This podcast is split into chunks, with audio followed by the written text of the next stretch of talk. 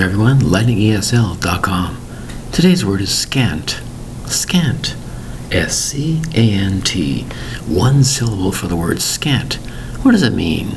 Well, it means a little bit of things, a very small amount of things. You might say to yourself, it's not much as necessary. You might say to yourself, I'm not paying much attention to this, not paying much attention to that. You're making a scant attention to the situation, or he or she's not taking your advice. They're taking scant attention to your advice. They don't believe it. They don't believe it's not as much as necessary. It's not very much of something, it's a scant amount. You're paid very little, you might say a scant amount. Per hour you're paid for your vacation, to go on your vacation and work. It's a scant amount of this, a scant amount of that. A scant amount of clothing, a scant amount of money, a scant amount of trade, whatever it is.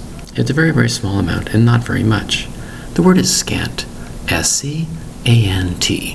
One syllable for the word scant. Thank you very much for your time. Bye bye.